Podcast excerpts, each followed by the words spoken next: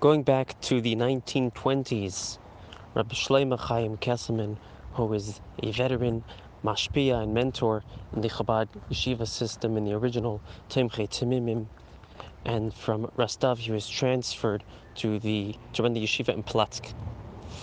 At that point, studying Torah in communist Russia was highly illegal.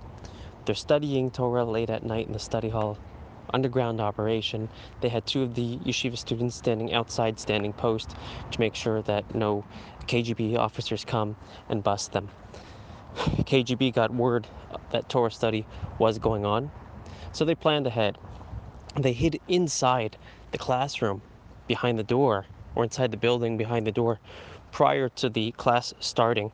So late at night, he's in the middle of giving his lecture. He's teaching Tanya, and in the middle, toward the end, the KGB officer pops out of nowhere and says, What do you have to say about that? Without missing a beat, Reb Shlomo Chaim Kesselman claps on the table and he says, Maariv, time to do the evening service and without even giving this guy any attention, starts davening Maariv, and they start having a minyan and doing the evening service. This guy was just like in shock. He, he didn't know what was going on. Like, how are you not intimidating, uh, intimidated?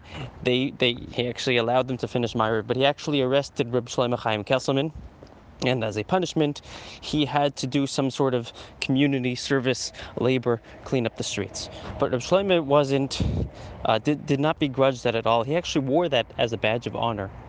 And every single day when he would go to do his community service and labor as a punishment for teaching Torah, he saw that as a, uh, again, a badge of honor because he was doing the right thing.